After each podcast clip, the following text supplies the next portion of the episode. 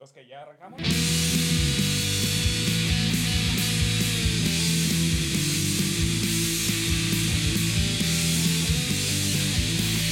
All right, lady. Hello.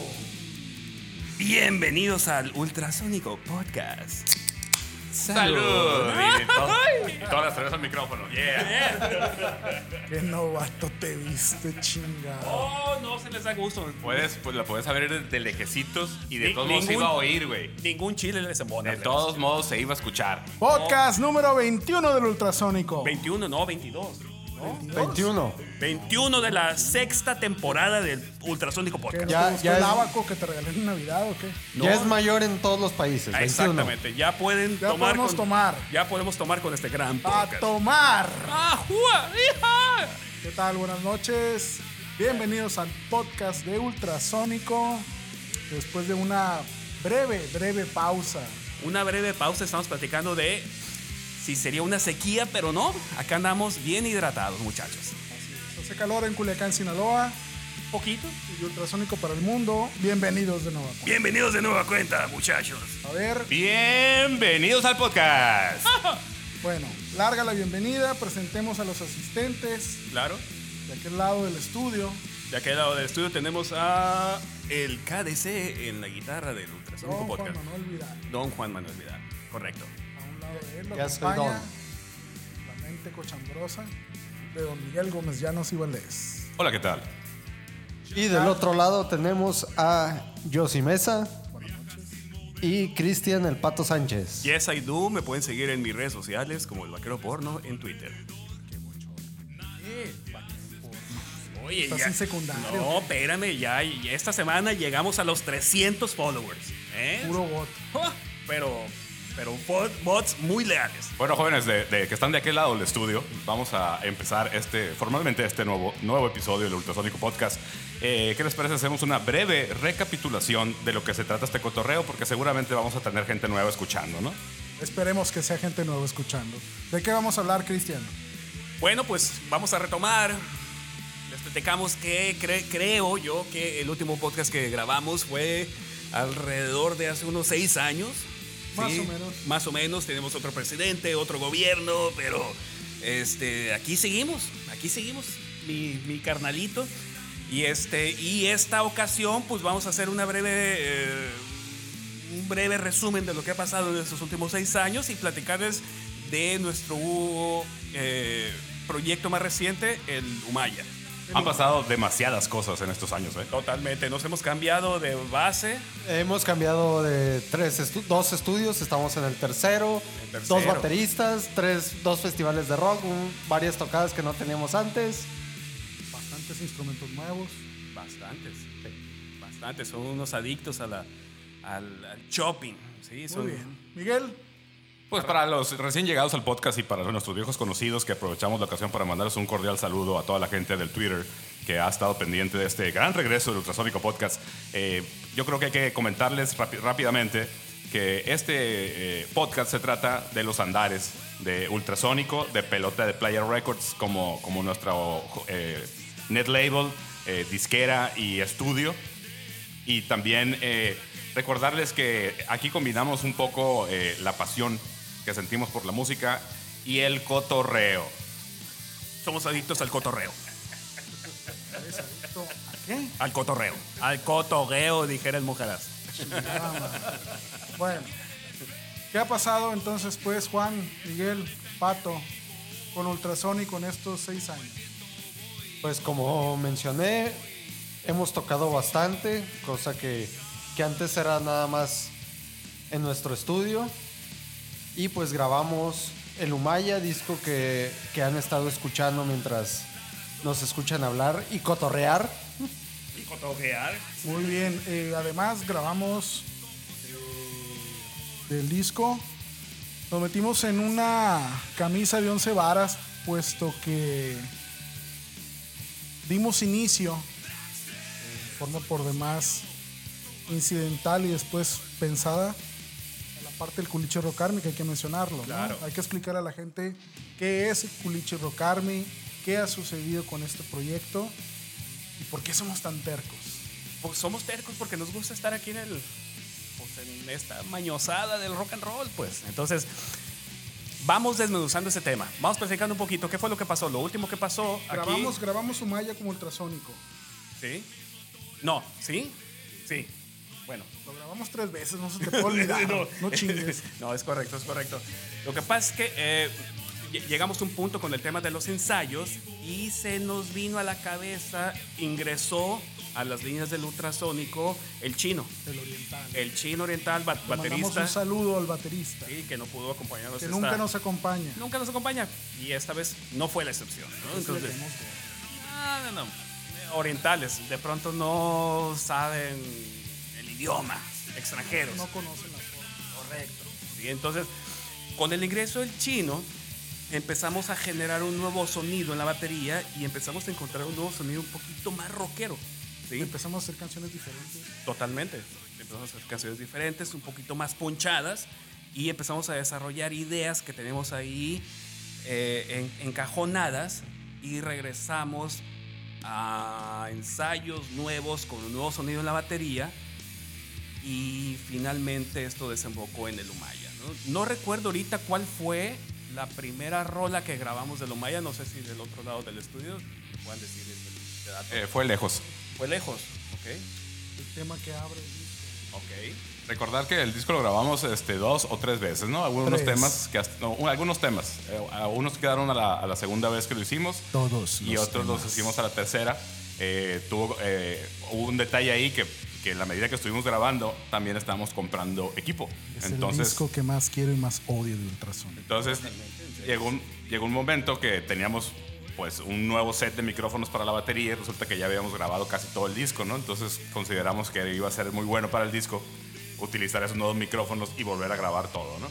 Y así al masoquismo. Así es. El tema de la grabación de un disco siempre tiene que ver mucho con la energía, con la frescura, ¿no? Entonces el momento que lo empiezas a repetir se empieza a convertir un poco tedioso el tema. Creo que lo rescatamos de cierta forma, aunque sí en algún momento sí estuvimos sufriendo el proceso, ¿no? ¿Sabes qué fue lo que más me gustó de Humaya, del disco Humaya?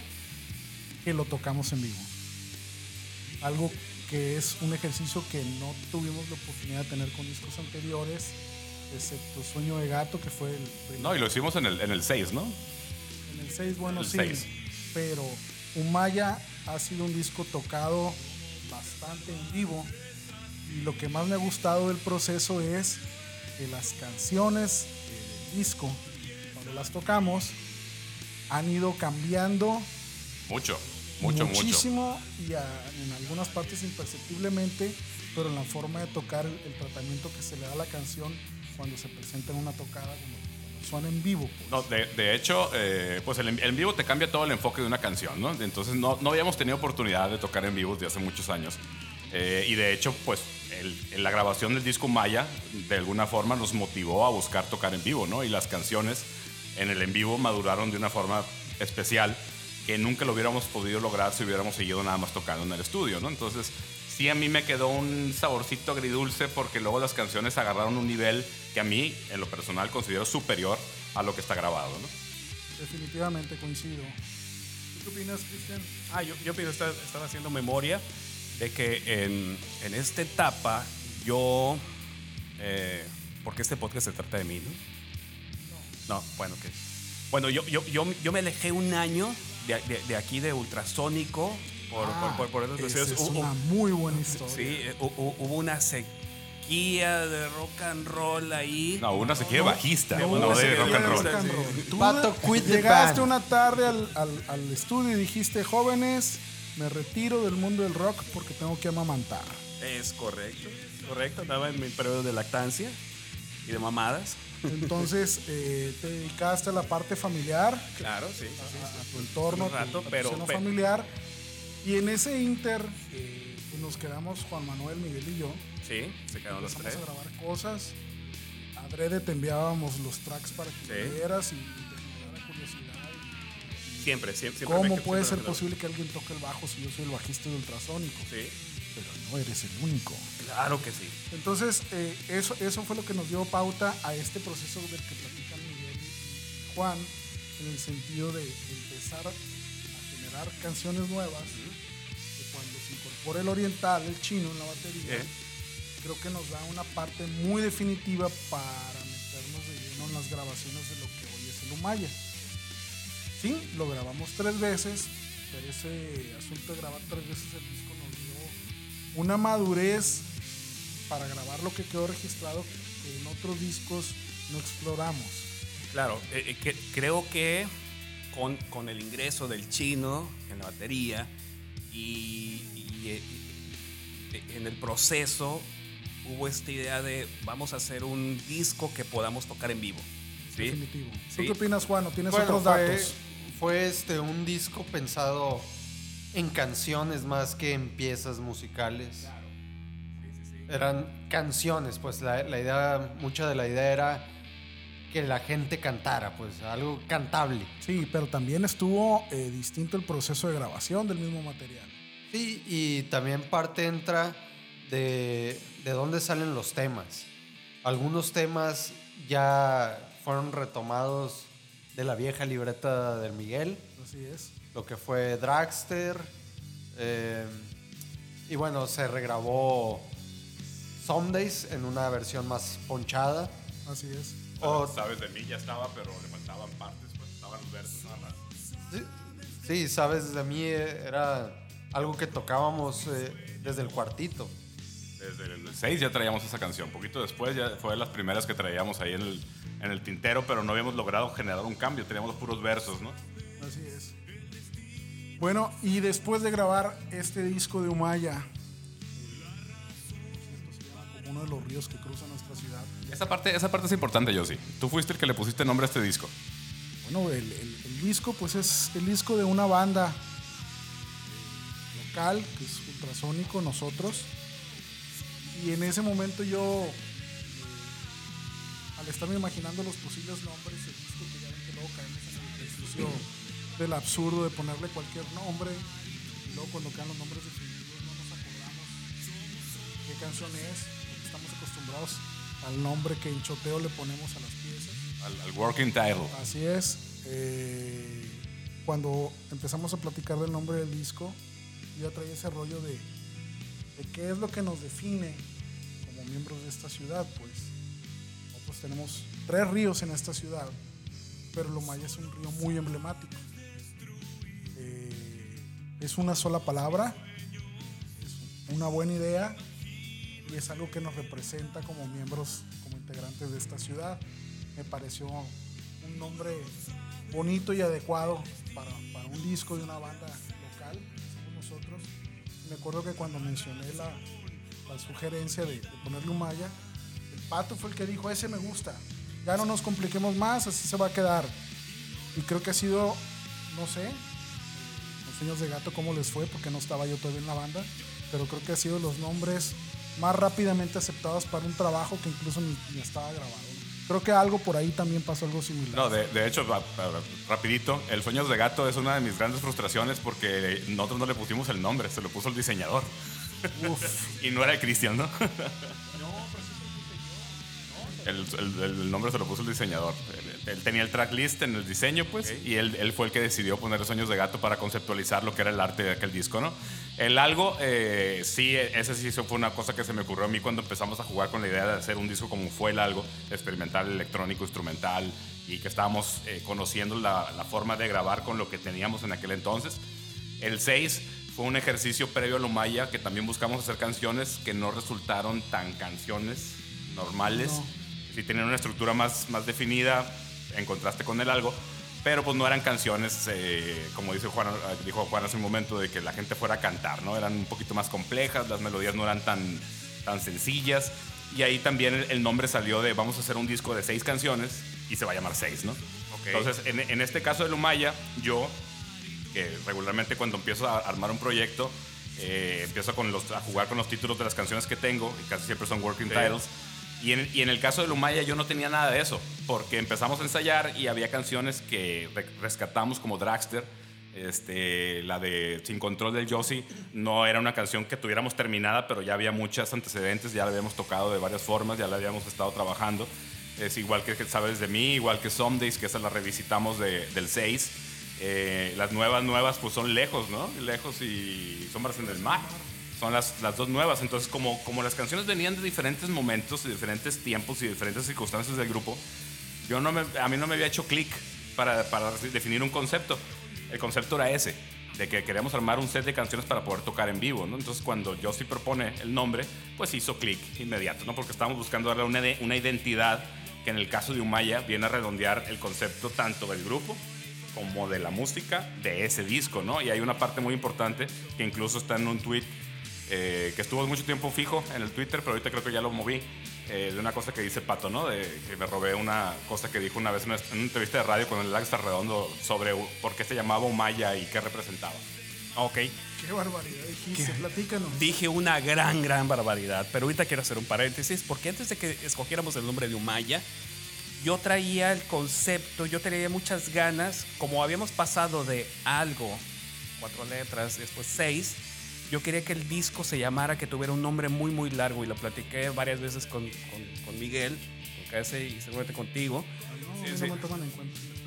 Traía yo la idea de que el disco tuviera un nombre tan largo que fuera como Las Maravillosas Aventuras de Pepito Sandía atravesando ríos de lodo debajo de un puente, ¿verdad? Pero yo quería que tuviera el disco. Hay un antecedente ahí, ¿no? El disco tuviera un título muy largo. En el Sueños de Gato hay una canción que se llama La Solapa Mix, que originalmente se llamaba Pelo Afro, Zapato de Plataforma y Solapa Mix. Pero yo sí tenía mucho la intención de crear todo el arte del disco pensando en que iba a ser un título muy largo. Eso ya lo hizo Brian Adams en los 80. Y damos gracias que no fue así. Entonces cuando llegaste con la palabra Humaya, fonéticamente a mí se me hizo muy sabrosa. Y me gustó mucho esta palabra porque para los que no son de Culiacán no significa nada. Y es una palabra que fonéticamente no es difícil de pronunciar, pues. Entonces dije, suena bien, podemos hacer un buen trabajo de diseño con esa palabra. Y dije, cuando me dijiste Humaya, dije, Simón, es ahí, pues. Un día de estos haré un proyecto con un nombre muy largo, ¿no? ¿Y no dijiste lo que ibas a decir? ¿Que los quiero a todos? No, ya estoy para allá. Bueno, dijiste con el Alex Arredondo en una entrevista de radio que estuvo muy buena, por cierto, que está en nuestro canal de YouTube. Ok. Después, el año pasado, iniciamos un proyecto que ahora tiene por nombre... di lo que dijiste de Humaya. No te brinques de tema. Ok, dije que el disco se llama Humaya, que después caí en eso de...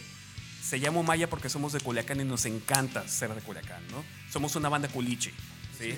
Eso es lo que somos. La verdad es que tenemos más de 20 años haciendo rock and roll, nosotros como Ultrasónico.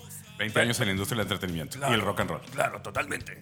Pero, a final de cuentas, este disco nos iba a ser el resumen de todo lo que hemos hecho después de 20 años, ¿no? De nuestra propia historia como banda, ¿no? No hablando de historia del rock and roll culiche, ¿no? Sino más bien nuestra propia historia. Somos de aquí, así sonamos y nos gusta ser así. Hablando y no nos queda de otra. Hablando de cómo sonamos, qué dejaron las canciones, qué historias hay. Sería bueno ver track por track qué aprendimos ahí. Okay. Empezamos con... No, espérate. Se me hace que eso da para más podcast, ¿no? Algo rápido para que escuchen el disco. El desmenuce de las canciones de Humaya sí merece un podcast especial. Sí, vamos tomando este episodio como el gran regreso del Ultrasónico Podcast. Sí.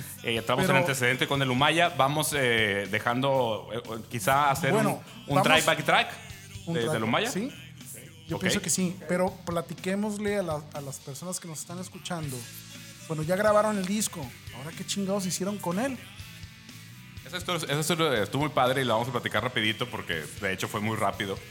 Juan, desde que entró al grupo en el 2004... siempre trajo la idea de tocar en vivo con Ultrasónico, ¿no? Entonces, el nuevo. Cuando traíamos aquellos proyectos del Sueños de Gato ya no se podía tocar porque el César ya no estaba, ni el Hinche. Entonces pues no había mucho por dónde buscarle ahí, ¿no? El algo no se podía tocar porque era un disco experimental que llevaba muchas programaciones, muchos instrumentos que no podíamos replicar en vivo. Así es. Y estuvimos trabajando pues todo lo que fue el 2004, 2008, 2007 en otro tipo de música, ¿no? Que fue cuando, digo, entrando en la historia rapidita, pues fue cuando empezamos, cuando compramos la consola que nos permitía grabar una grabación multicanal y micrófonos y todo el tema, ¿no? Pero bueno. El 6 llegó, se concretó de esa forma, pensando en canciones, pero la verdad en aquel momento no estaba pasando nada en Culiacán como para buscar tocar, ¿no? Así Entonces es. Ahora con el Humaya, Juan estaba muy prendido con la idea de tocar en vivo. Y él se tomó... sí, claro, pero el Juan en particular, ¿no? A mí siempre me insistía mucho, vamos tocando en vivo. Y le digo, Juan, no hay dónde, o sea, no vale la pena ni movernos, porque es flojera. O sea, yo así se lo dije tal cual, ¿no?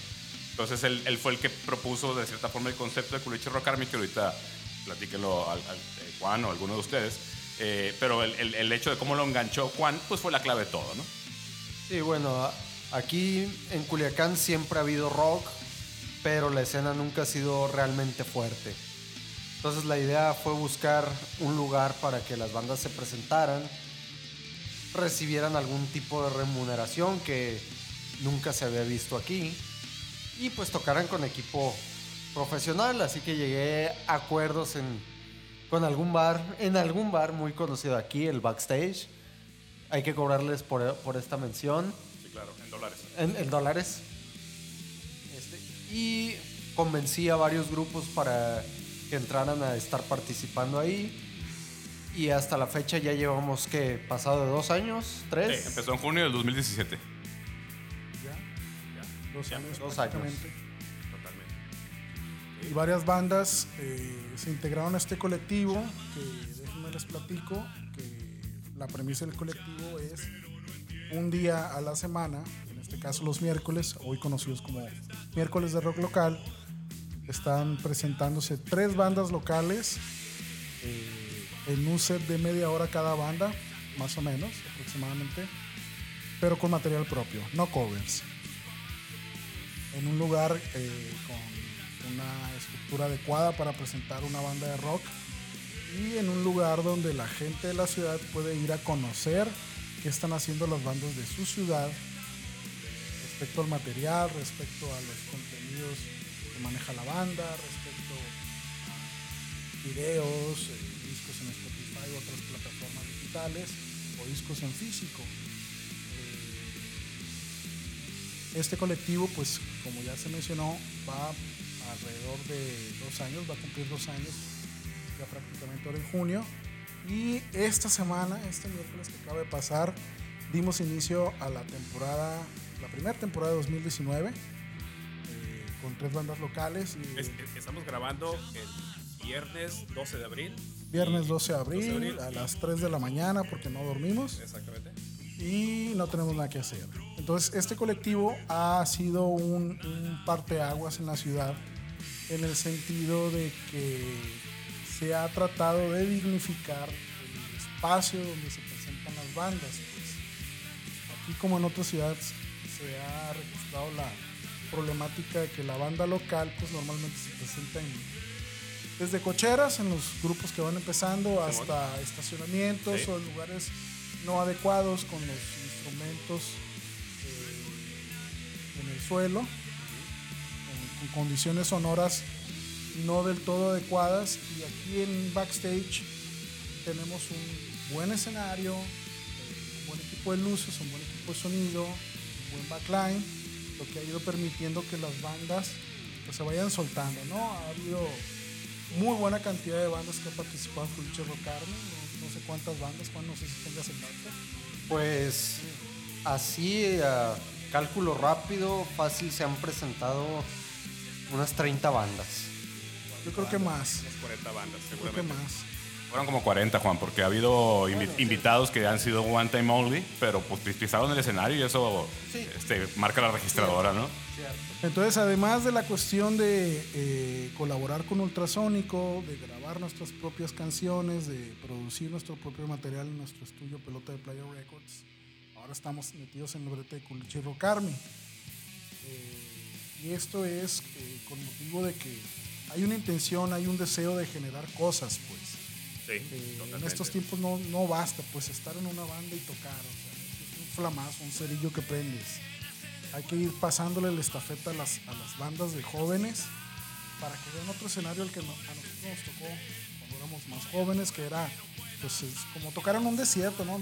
Era muy precario, ¿no? Cuando tocábamos nosotros, las condiciones que tienen ahorita los grupos muy chavos, nada que ver con lo que teníamos nosotros, ¿no? Desde los grupos muy chavos, no, los grupos muy chavos, no la roqués. No, es parafraseándote a ti, Pato. Tú te refieres a las jóvenes como chavos. Cálmate, chavo, contrólate. No, pero bueno, volviendo, para ellos es su realidad, ¿no? O sea, no van a vivir ni aunque les platiquemos lo que vivimos nosotros, y no hay punto de comparación, ¿no? A mí se me hace muy interesante el proyecto Culichi Rock Army porque se dio esa unión de bandas de diferentes momentos. Sobre todo, obviamente, el contraste más grande somos nosotros y unas que otras bandas que también andan en la edad, pero igual nosotros somos los más grandes, ¿no? Sobre todo tú y yo. Yo soy el más viejo del Culichi Rock Army. Sí, whatever, ¿no? A lo que voy es que el tema... Yo quisiera verlos cuando tengan 50 años. El tema es ese, ¿no? A mí me causó cierto conflicto porque le digo a Juan que yo sí me di varios sopetones porque yo pensé que la visión que estábamos compartiendo con el Culichi Rock Army era una visión muy sencilla y que muchos se iban a enganchar y muchos la iban a compartir y muchos la iban a impulsar, ¿no? Y no es así, pues. No, la realidad es otra. La realidad es que las bandas necesitan enfocarse en trabajar, no solamente generando sus canciones y presentándose a tocar. Uh-huh. Necesitan trabajar en generar un público. Hay que crear un público para el rock local. Ahorita para sentar el punto, porque el Pato ya me está diciendo que no diga eso. No va por ahí, Pato, no va por ahí. Lo que te digo es lo que siempre hemos platicado. Lo que queremos nosotros es tocar, y lo que se me hace muy difícil de entender es que haya bandas que parece que quieren lo contrario, ¿no? Con todo y que estuvieron en el movimiento. Pero bueno. Okay. Bueno, okay. Es que el Pato es pacifista, pues. Soy pacifista, soy pizalón. Pero bueno, eso es un poco lo que hicimos en estos años. En este último sexenio. Sí. No. Deja la política de lado. ¿O tienes otros datos? No, el sexenio que no hubo podcast, pues. Bueno, además de grabar, de echar a andar a la Culichi Rock Army, seguir participando y de seguir generando contenido que espero grabemos pronto, ojalá. Ya estamos prontito. Hay que platicar a la gente que tenemos nuevas instalaciones de Pelota de Playa. Nos puedes seguir en nuestras redes sociales. ¿Qué pasó? ¿Por qué nos cambiamos tanto? ¿Qué sucede? Bueno, ¿cómo lo decimos? El cambio de dejar un negocio donde estaban las instalaciones. Así es. Y pues era buscar nuevas, no sé, nuevos horizontes. Señores, el tema fue pura terquedad. Así es. Claro, el tema ahí fue que Juan tenía la escuela de música de Musin. Una escuela muy acreditada que duró bastantes años. Incluso fue de las últimas en cerrar sus puertas de aquella oleada de escuelas de rock and roll. Aunque no era especialmente rock and roll, ¿no? Pero la mayoría de los alumnos iban a aprender a tocar la guitarra para rock and roll. Claro. Se viene esa decisión de Juan de cerrar el negocio y nos quedamos sin estudio. Pues casi un año y poquito más, ¿no? Que estuvimos ensayando. Estuvimos ensayando con... Estuvimos ensayando con nuestro amigo Chris Núñez en Decibel Records. Íbamos entre semana y los sábados para recuperar tocadas. Y eso es un dato también curioso que yo creo que vale la pena comentar, ¿no? La temporada más activa de Ultrasónico en vivo ha sido la temporada que hemos tenido donde ensayar. Así es. Es correcto. ¿Nos hacen daño los ensayos? Ese dato es correcto. Certifico. Entonces, después de esa peripecia, ese periplo de perder nuestro espacio de grabación, nuestro espacio de estudio, y después de que transcurre todo este tiempo, finalmente Juan Manuel se saca el melate, claro, compra una mansión en una zona en Culiacán. No, pero fue invasión. Es precarista. Mira nada más, no, lo que se entera uno. Soy terco. Así que dije, el estudio se tiene que poner porque se tiene que poner. Entonces finalmente lo pusimos, estamos estrenando instalaciones, ya estamos equipados. Y pues aquí nos estamos arrancando. ¿Cuánto tiempo llevamos instalados aquí? ¿Tenemos como 2 meses? ¿2, 3 meses? 2 meses instalados. 2 meses. El estudio. Todavía huele nuevo. Todavía huele a pintura fresca. Y bueno, pues aprovechando el comercial, invito a quien nos escucha que tenga algún proyecto que desee plasmar sus ideas. Nos ponemos a la orden. Totalmente. Como estudio de grabación, totalmente. Pelota de Playa Records. Búsquenos en Facebook, en Twitter, en Instagram y pónganse en contacto con Juan Manuel Vidal. Claro que sí, para que vengan a grabar su bonita canción. Ah, déjame comentarte algo que se me pasaba con Culichi Rock Army. Invitamos al gobernador a la tocada. ¡Ay, es verdad! Al gobernador del estado de Sinaloa lo invitamos a la tocada. No fue, pero lo invitamos. Pero lo invitamos. Y dijo que iba a ir. Dijo que iba a ir. Para tomarse la foto. Para tomarse la foto. Síganos en Twitter, ahí está. Qué bueno que no me lo vamos a lograr, vamos a insistir ahí cada que haya un miércoles, lo vamos a invitar hasta que vaya. Si no va él, que vaya el community manager. El community manager. El community manager es muy güey. Y recapitulando el comercial, Pelota de Playa Records, la mejor forma de contactarnos por Facebook, tal cual, Pelota de Playa Records, en Facebook, ahí en el por vía del Messenger, cualquier información, ahí los atendemos al momento. Bueno. Muy bien, pues creo que una vez instalados en este nuevo espacio, corresponde hacer la invitación a la banda Ultrasónico. Pongan las pilas y empecemos a grabar el nuevo material. Sí, claro. ya hay bastante material, se va a grabar, así que gente esté esperando lo nuevo de Ultrasónico. Sí, y la verdad es que ya tenemos creo que tenemos entre 6 y 8 temas ya que estamos ensayando. Masticadones. Ya van como 10, el fin de semana dice 2. Dice 2, ok. Otra, ya tenemos el título del disco. No vamos a decir el nombre, pero ya tenemos eso, ya empezamos a trabajar los artes. Entonces ya tenemos un poquito avanzado eso. Lo que sigue es sentarnos a grabar estos temas, ¿no? Muy bien. Pues un buen inicio de la nueva temporada de podcast también. Totalmente. Hay que ponerle fecha para la grabación del podcast donde vamos a hablar ya de tema por tema de nuestro disco Humaya. Sí. Y no sé si quieran despedir el podcast o antes de despedirlo y por una mera formalidad y atención para la gente que nos ha seguido todos estos años, yo creo que hay que mandar saludos a toda la gente que nos ha seguido estos años, ¿no? Aquí se acuerdan de Twitter, vamos a saludar a Juan Carlos Cristerna, que siempre ha estado ahí con nosotros siguiéndonos toda la bola de pendejadas que decimos en el Twitter y también en el podcast. Yo creo que estoy casi seguro que él va a ser el primero en escucharlo. No, el primero que va a escuchar es el Trimax. No, ese se va a querer robar el podcast. Sí, nada más que yo ahorita tengo un conflicto con el Trimax porque pasó de ser bajista y ahora es guitarrista. Regresó al buen camino. No necesitamos buscó guitarrista. Buscó la salida fácil, Pato. Tenía muchos problemas. La salida fácil es dejo el bajo y me voy a la guitarra. Saludos al Salsitas. No? A nuestra amiga Malbicho de Querétaro. Malbicho, totalmente. Próxima doctora en ciencias que ya va a publicar. Sí, va que a publicar en revistas científicas. Sí, leí como en el Playboy como tú. No, leí su tweet hoy y me dio vergüenza. Dije, y no, estoy tuitando pura pendejada. Ah, no, pero tienen la vara alta porque por ahí salió alguien de la 4T que tiene 12 doctorados. Échate ese trompo a la uña. Ñoñez la pura ñoñez, ¿sí? Son medallas de la ñoñez. ¿A quién más saludamos? Ya cubrimos la gente en Twitter. ¿Saraíles ama? Al César. Ah, nuestra amiga Saraíles ama. Al César Atondo. Nuestro compadre César Atondo que nunca nos deja abajo. No, la banda Ultrasónico ahorita la vamos a saludar también, pero estamos hablando de la gente de las redes que siempre nos ha atendido con mucha atención lo que compartimos. Claro, totalmente. Un abrazo pachón para todos. ¿A quién más? Saludos. Aprovechamos para saludar a todas las bandas que mal que bien compartimos escenario en la Culichi Rock Army y seguimos haciendo comunidad de cierta forma. Vamos a saludar a todos los ultrasónicos presentes y no presentes. Claro, totalmente. Nuestro compadre Hinche que lo vimos a mi amiguín especial recién hace unos meses.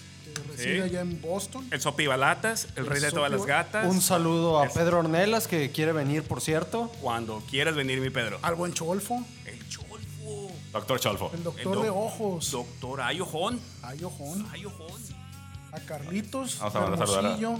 A Carlos Mojaraz hasta Hermosillo. A nuestro gran amigo César Arellano, que anda muy ocupado ahorita con los Palnortes. Alfredo Gómez Llanos. El buen Chong Guillotinas. A ver cuándo viene, a pegarle catorrazos a la batalla. Y no quiero cerrar esta transmisión sin agradecer a toda la banda del Culichi Rock Army, a toda la gente, a todas las bandas y a todos los músicos que nos han apoyado y han estado ahí con nosotros, ¿sí? Este movimiento es para todos ustedes, es para todos nosotros, ¿sí? Gracias a toda la gente que cree en el rock and roll Culichi. que sin ellos no sería posible esto. Hay que agradecer también a la revista Espejo por el artículo que nos hicieron retomando esa gran frase que compartiste, que parece que les llegó a varios, ¿no? Porque incluso... Me salió de corazón. Hay que invitar a Revista Espejo que venga a conocer las instalaciones de Pelota de Playa y nos venga a tomar aquí la opinión, el parecer, algún comentario. Hay que agradecer a Noroeste que nos dedicó una plana completa de su periodo de impresión impresa. A nuestro amigo Polo Medina de Noroeste. Sí, sí, sí. Y a Francisco Cornea. A Lociel. Ociel Hernández. Lociel del Pato. Y a todos ellos. Alex Arredondo, que nos ha abierto el espacio de su programa de No Te Enredes en Radio Sinaloa para compartir los eventos de Culichi Rock Army. A nuestros patrocinadores de Marico. Así es, Marico, que nos ha estado ayudando ahí. También a Miguel Sánchez. Miguel Sánchez. De copiloto. Muy bien. 9.5. Escuchen, buen programa. Sí, Rock and Roll en Radio. De vuelta a Culiacán. ¡Saludos, Miguel! ¿Algo más, muchachos? No, nada. Bueno, pues vamos esto fue la 21ª edición. Es el 21. Es el episodio 21. Y no hay que hacer los bolas porque yo no me sé esos números. Tomar, cabrón. No, pues. 21ª edición del podcast de Ultrasónico. 21 es XX1, ¿ah? Hubiera traído 2X, güey. Chinga. Bueno, nos fuimos. Esto fue todo. Bueno, buenas noches. Antes de irnos, ¿qué canción les gustaría que dejáramos para despedir el podcast? El primer track de Humaya. ¿Cómo se llama, Pato? No te sabes la canción. Es la primera. No, Dios mío. Pues es la primera. El vivo, el ridículo nacional. Bueno, aquí los dejamos. Haz de cuenta que te entrevistó Jorge Ramos. Esto fue Lejos. Nos vamos. Buenas noches. Bye. Bueno, no, mejor Sin Control. Eso sí me la sé.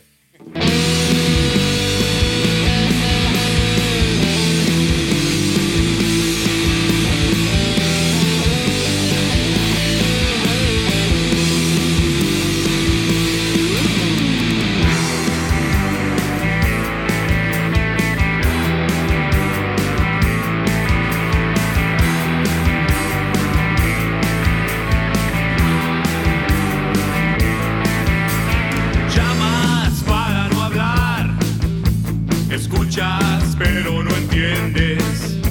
Un mundo sin control está a tu alrededor. Nada te hace especial. Nadie vigila tus pasos. Regresa cuando quieras hablar. Nadie vigila tus pasos. Regresa cuando quieras hablar. Estamos bien.